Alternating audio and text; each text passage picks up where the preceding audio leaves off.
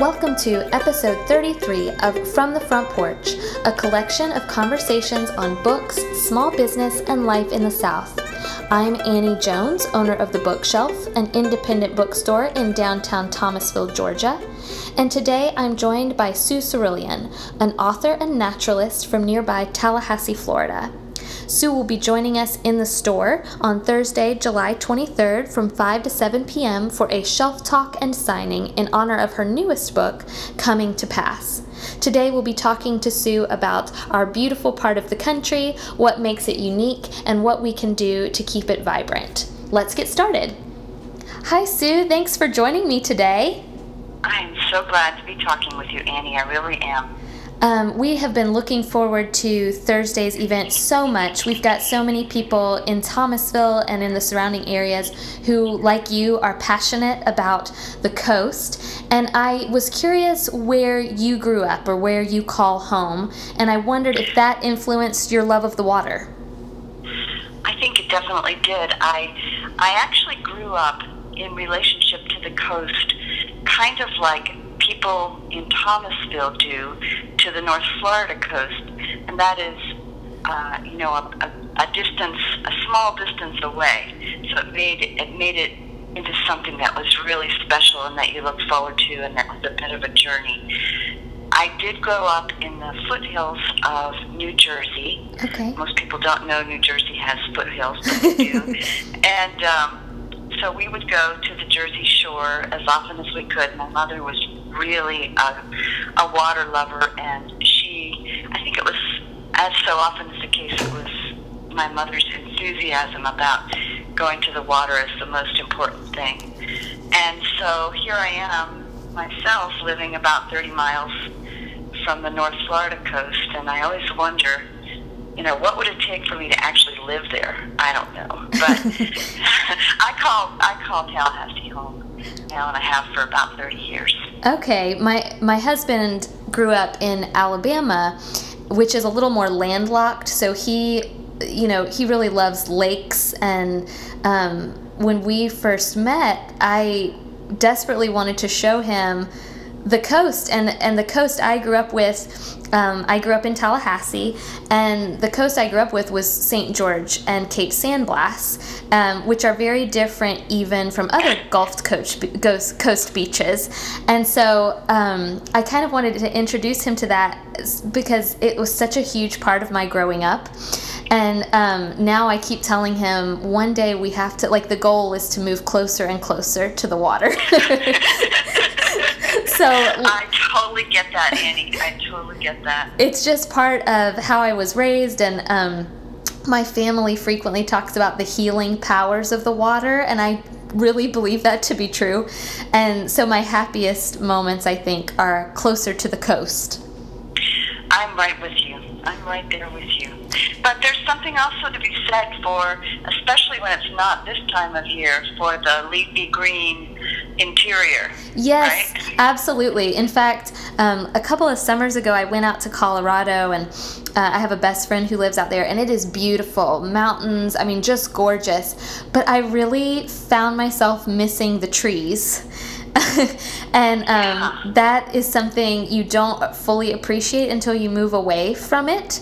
Um, That's right. Because Tallahassee and Thomasville both have these beautiful canopy roads, and um, there's something so unique and special about them.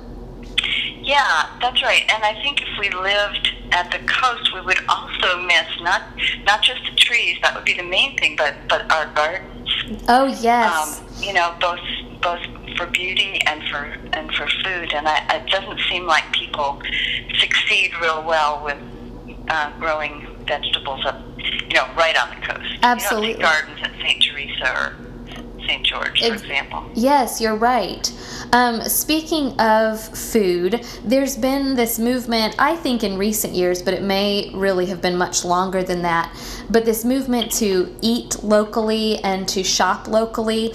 Um, but, you know, all these farm to table restaurants, and um, even I just think about my parents. Um, my dad loves to garden, and they're really into living off of their small little plot of, uh, of land right now. And I wonder shared, how do those principles align with your own missions and purposes? And do you think we're headed in the right direction? Do you think this movement is maybe making some positive changes overall? Boy, it sure seems to me in um, my lifetime that that we're definitely heading in the right direction with this um, local food movement, and it's been astounding to see how it's mushroomed, especially in Georgia. Georgia has just an amazing local food and, and, and small farmer movement. Yes. Um, one, one of my very good friends, um, and the writer Janisse Ray, is real involved in that up in um, Reidsville, Georgia, and so I hear a lot about it, and it's just remarkable. It's it's it's more of a unified movement, I think, in Georgia than it is in Florida. But North Florida has plenty of action, and I guess what you were asking was how. I think I'm like your parents. My husband and I are part of a community garden, and uh, we grow most of the vegetables we eat. We freeze, we freeze them, and um, it, it's not just a, a task, but it's and it's not a hobby either. It's something we do together that's really gives us a lot of pleasure with our neighbors. Oh yes, yeah, commun uh, really communal. Yeah, it is. We it's not even on our uh, property; it's on somebody else's property. So I think that that is um, it's really wonderful, and I and I know that um, some people say to me, "Yeah, but you've maybe you've got more leisure time," and but we only do it on the weekends, and um, I think for but for people that are in the middle class, that it's a, it's very doable. It's just a matter of, of choice. Is that how you want to spend your time? But we love it, so we do.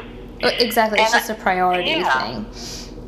And I think that um, it's it's really really related to this larger issue of um, how we're going to live on this planet with so many people, and especially as Americans, it seems to me that we have we have a big responsibility to try to uh, reduce our footprint, including how we eat and how we shop and, and, and where we get water. Because we're only 5% of the world's population, but we take something like 30% of the Earth's resources. Wow. And I think maybe China's outstripping us now, but we still have to get a grip on that. And the, you know, so the way to an obvious way to do that is to kind of unhook from industrial the industrial economy and and work on this local economy and so we I love to eat at only restaurants that are you know run by local people and do have some local food and we definitely don't drink bottled water. We don't eat much meat. You know people are better but but I think it's you know I try to make it something of a priority Yeah, and it, I think there are small ways. I think sometimes people get overwhelmed by, uh, you know, by the problem, and forget that there are little ways that you can change your own lifestyle or adjust your lifestyle, and it doesn't have to be earth shattering. It can just be, you know, as small as, you know, last summer I grew my own tomatoes and every little bit helps like and Yes. and so you can start small. You don't have to tackle this very big problem with a very big solution. You can you can adjust it to fit your lifestyle and gradually move up to larger changes. Yeah, I really agree with you, and I think that so that what that means is that everybody can take part in this kind of uncoupling from having corporations only feed Mhm. us or you know deliver us goods. We can take charge, and that's a good feeling. Absolutely. Um, I so I've read bits and pieces of your book. I think I've told you before. My actually my family has really um, fallen in love with your book, Coming to Pass, and so um, nice. yes, and they're going to be joining us on Thursday, so I'm pretty excited about that. But um, I actually also was going through your blog today, um, Uh-huh. and I really enjoyed so many of your posts. You have a beautiful way with words, and so much of your writing seems to be about paying attention to the world around us. Yes. And and we live in such a technology driven age that paying attention can be tough. And so I was curious how you stay focused. Um, do you mean specifically in writing or just in general? I think I think twofold, I guess, in general, because I'm just curious how you purposefully pay attention to. There was a post you wrote about going on a bike ride. Yeah. And and paying attention to the snake in your path or the noises of the birds. And I guess I just like what do you do to make that possible? And then in your writing too, how do you sit down and kind of focus on your work? Uh-huh. Well, first of all, let me say that I have the same uh, I would be dishonest if I didn't tell you that my devices are, you know, have a grip on me like they do on everybody else to a certain extent.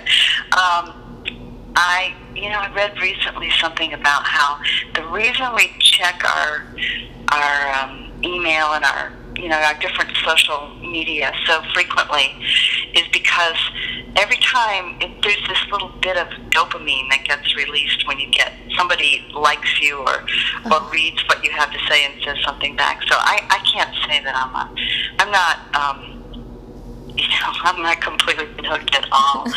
but when I go out, um, which I try to do as often as I can, and especially in the cooler weather, I I try to put my phone on airplane mode and only use it for pictures. Oh, good idea. Um, and I definitely try not to. I don't listen to music or podcasts or anything like that when I'm when I'm out in nature. I do when I'm driving in a car, but um, I just try to be there. And when I'm, the, the, it's the way to um, really simply do that is to just work with your senses, mm-hmm. um, which is how you know we came, we evolved with these beautiful ways of uh, being in the world, and so just listening, you know, looking, smelling, touching, um, all those things, um, those, it just puts me into such a state of gratitude for most of what you know. If I'm in a wild place, which is where I would normally choose to be. Mm-hmm. And if you get out there, like last night, we took our kayaks down to the St. Marks River, and we knew there was a possibility of a storm, and just um, the just being there and gauging how far we went and what kind of risk we were willing to take against the sky. Mm-hmm. That's that's a way to focus.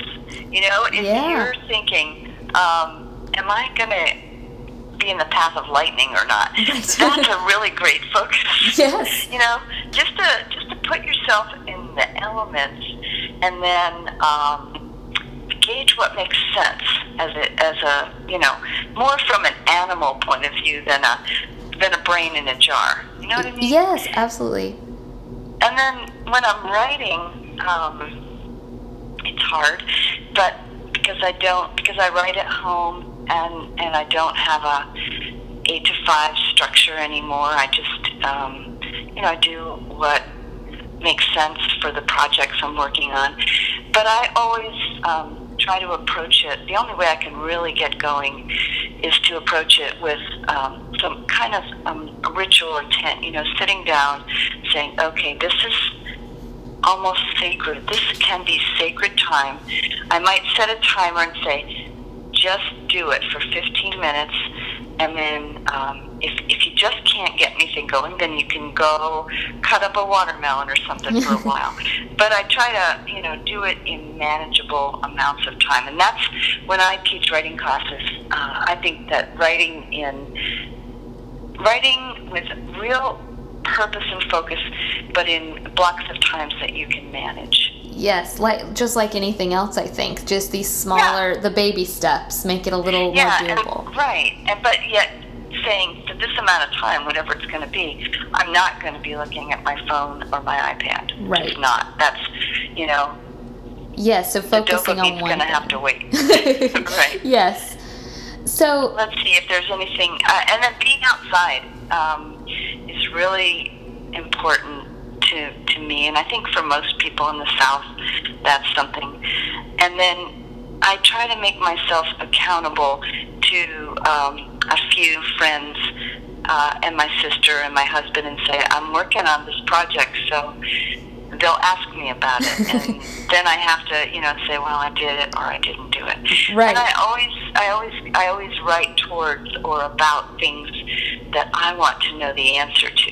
So, mm. for example, in the Coming to Pass book, I really didn't know how those islands were formed, and I wanted to know. Mm-hmm. I thought that would just be really interesting. So that became my project, and I spent a lot, a number of years on it. But I think I understand the process now, and that was really satisfying. So right, so you kind of I feel like a lot of writers kind of write with a question in mind that they they want to resolve and it turns out so many of us have those same questions too and so um, I think that's what That's makes a nice thing. That's Yeah. a nice thing when it happens, isn't it? yes, very um, kind of serendipitous, I think. Um, so we now have talked about this beautiful part of the country that we live in, and we hopefully have, I believe we have podcast listeners kind of all over.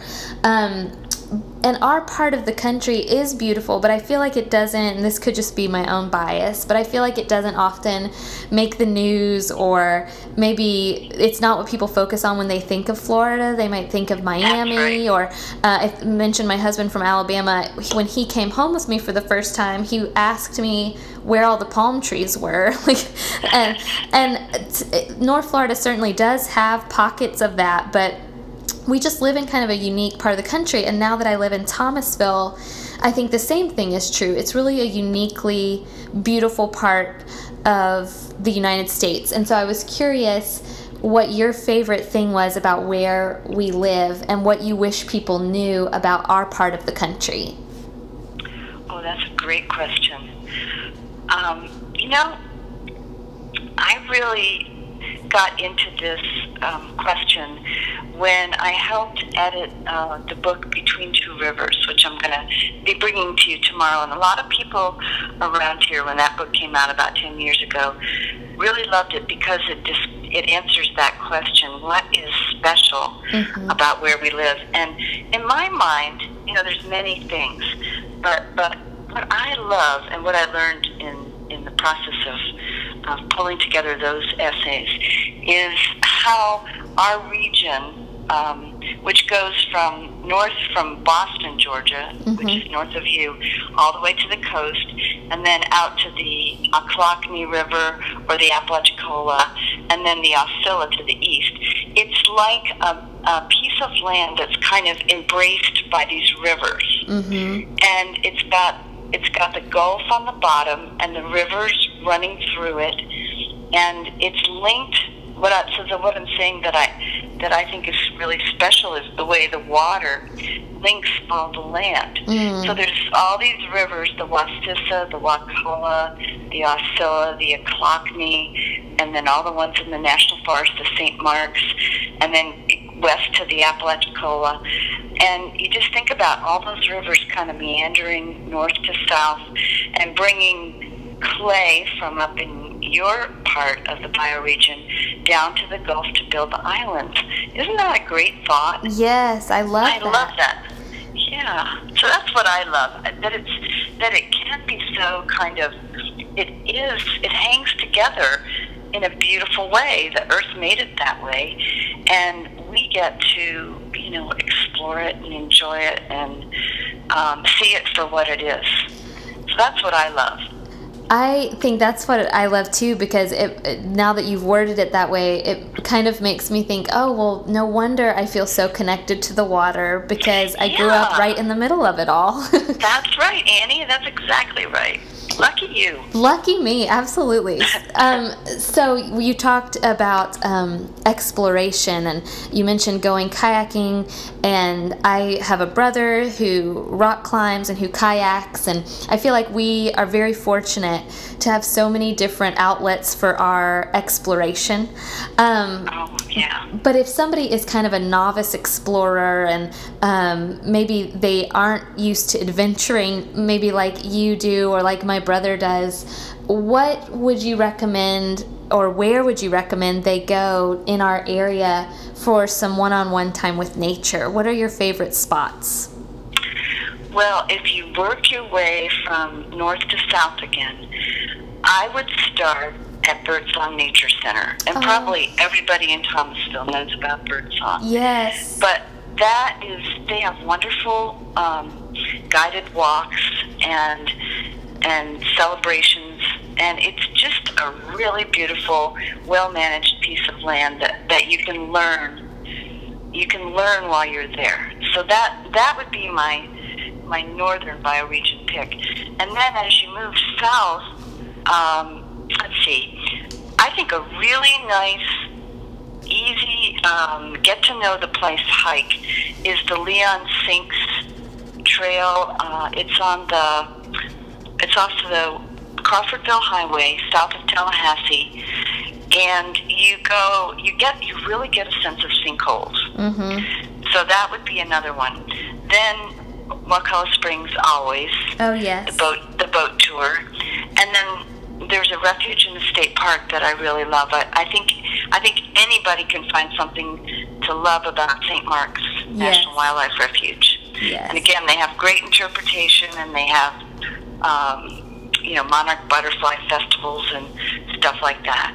And then the other place that's so family friendly uh, and wonderful swimming is the Ochlockonee River State Park. Have you ever been down there? Oh yes, I have. Yes. Yeah, of course you have. well, that that's another really big favorite in in my mind. So those are the four places that I think anybody could start with and not feel intimidated. You know, it would be a successful mission as long as you didn't go like right now, three o'clock in the afternoon in July. Right.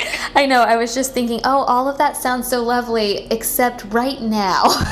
Right now, the only thing I can recommend is to go jump in Wakulla Springs, Yes, agreed. and that is a good. That would be a good thing to do. that would be. In fact, um, I'm not sure. uh, One time, um, I went to Blue Springs. I think is the name of it.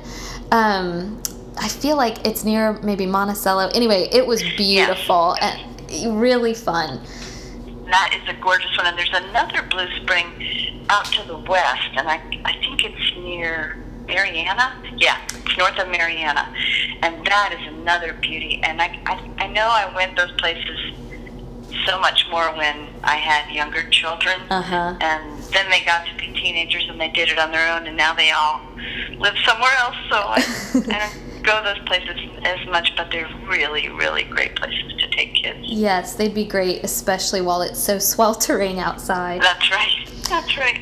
Um, let's move to the more literary side of things, and I would love to know who some of your favorite writers are. Who inspires you? I have such a long list. it's just, it's just terrible how long my list is. Um, my, I think my number one all-time favorite is Barbara Kingsolver. Oh yeah. especially her earlier novels.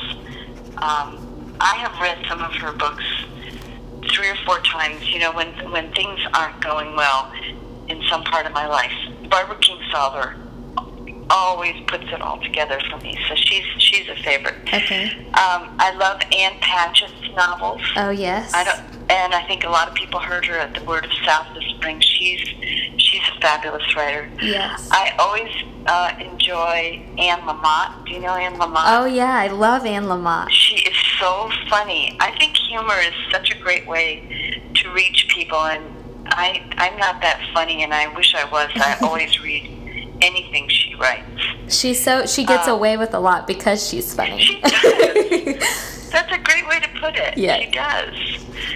Um, yeah, she writes about things that you just can't even believe Yeah. that she's admitting to, but she she does it from a very humble point of view, and she makes fun of herself. I really like her a lot. She too. she really helped me learn how to be a writer. She's got a book called Bird by Bird. Oh yes. A great writer's manual.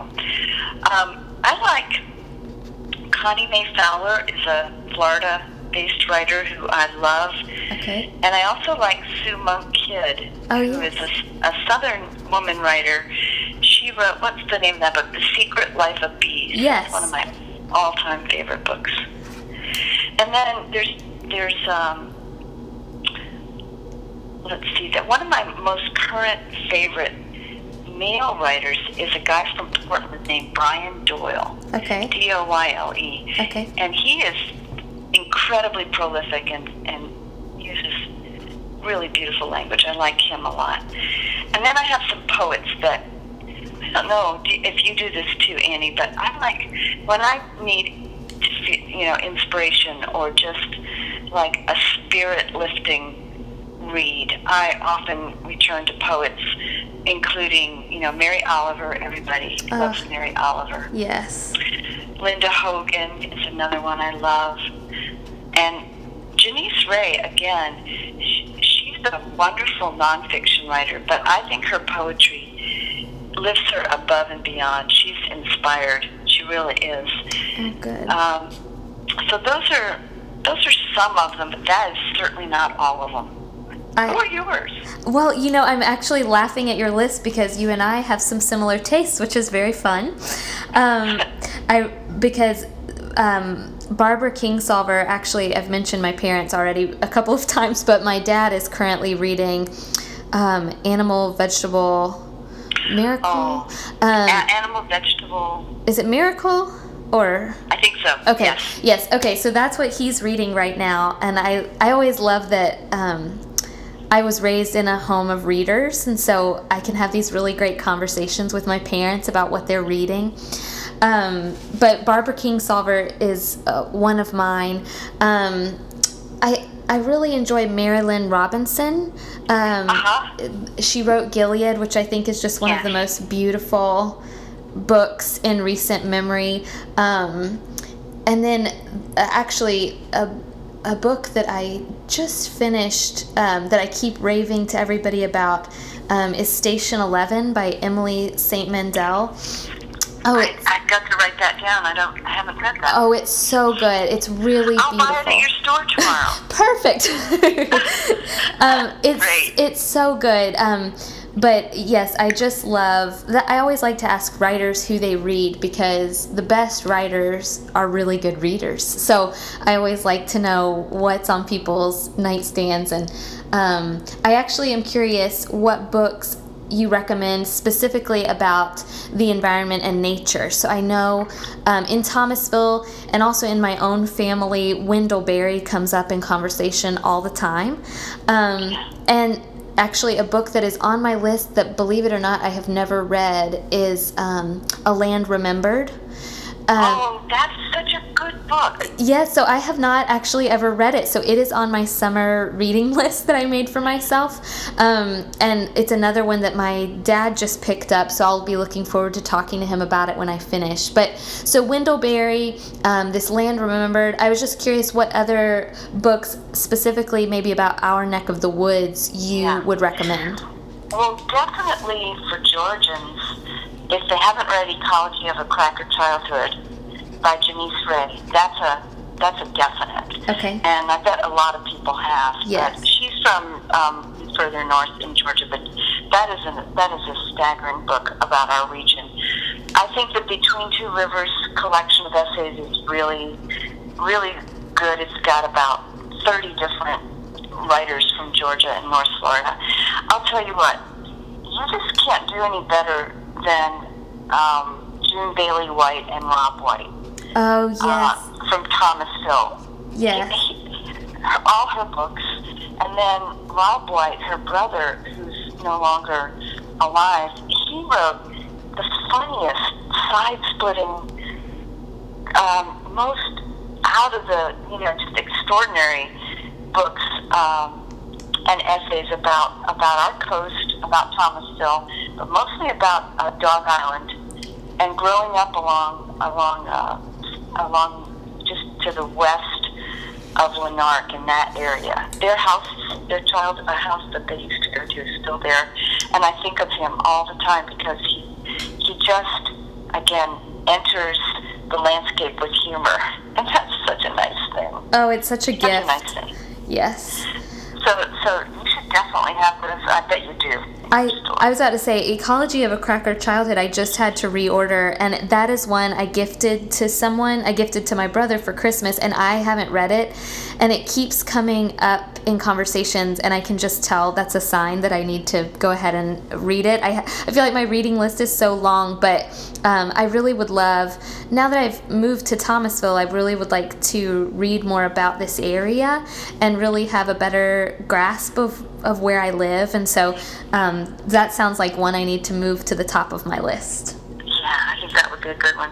She might be a fun person to have. I know she would be great to have down sometime for Oh a yes. reading, a, a shelf, a shelf talk. Yes, I actually think her that particular book maybe has an anniversary this year. I think, or they're re-releasing it or something. Um, it, it came up in a catalog I was looking through the other day, and it reminded me that I needed to get it back in stock. So maybe we can have her at the bookshelf soon. Oh, that sounds good. I'll um, up there and see her. Yes. Okay, so my last question, and the one that I ask all of the folks who come on the podcast, I'm always curious what people are reading right now. So, what is on your nightstand? What are you reading right now? First, I have to tell you what, what I just finished that I just love so much, and that was All the Light We Cannot See Oh, by yes. Anthony Doerr. Oh, so good. So good. Yeah, it makes me want to go back and see what else he's written. Yes. I'm reading something um, kind of lighter because it kind of speaks to where I came from, which is Judy Blume's book, In the Unlikely Event. Yes, okay, I'm about to, that's on my list as well. It's not a, like, um, it's not so much thought provoking as just, it's a nice thing to read before you go to sleep. Okay. That's that's how I see it. Yeah. Then I have one that I have to take my time with by a nature writer who's a Native American woman from New York State. It's called Braiding Sweetgrass, Okay. and her name is Robin Kimmerer. And she's, you know what I like about her is is that she's from. She has. Um, ancestry with a, a tribe up there in um, in New York State, and we don't have the people who lived down here in uh, my part of the bioregion. Almost all of them were, were killed by European diseases and or just generally killed. And so the stories of, of their land that tell them how to live in harmony with the place, they don't exist for for where we are. The Cherokees have it. Um, there are some Seminoles, Seminole things, but they're not from right here. Mhm. And so I like Robin Kimmerer's book because she is connected in that way, and you can sort of imagine how it was. Oh, And the other one that's on my book stand that I haven't started yet, but I'm going to read on our vacation is called H is for Hawk. Oh, And it's a yes. memoir. Yes. Yeah. Do you, have you seen that one? Yes, in fact, we've sold several copies at our store, um, but I think you'll love it. I, I've only read snippets, but I think you especially will really enjoy it. I hope so. Yeah, I, I'm I'm interested in, in sort of the memoir genre, and and whenever somebody does it so well as she seems to have, it's like, oh, this is going to be special. Absolutely. Oh, well, those all sound wonderful, and I can't wait. I'll be sure I took notes so that I can share with our listeners some of those titles. Um, but thank you so much for joining me today. Oh, Amy, what what fun! I, it makes me feel like I know you a little bit, so when I come up tomorrow, we can just continue the conversation. Perfect. Thank you so much. And um, thank you, everybody, for listening. You can find full episodes of the podcast at www.bookshelfthomasville.com. As always, you can also follow us on Facebook at Bookshelf Thomasville and on Twitter and Instagram at Bookshelf. Thanks for listening.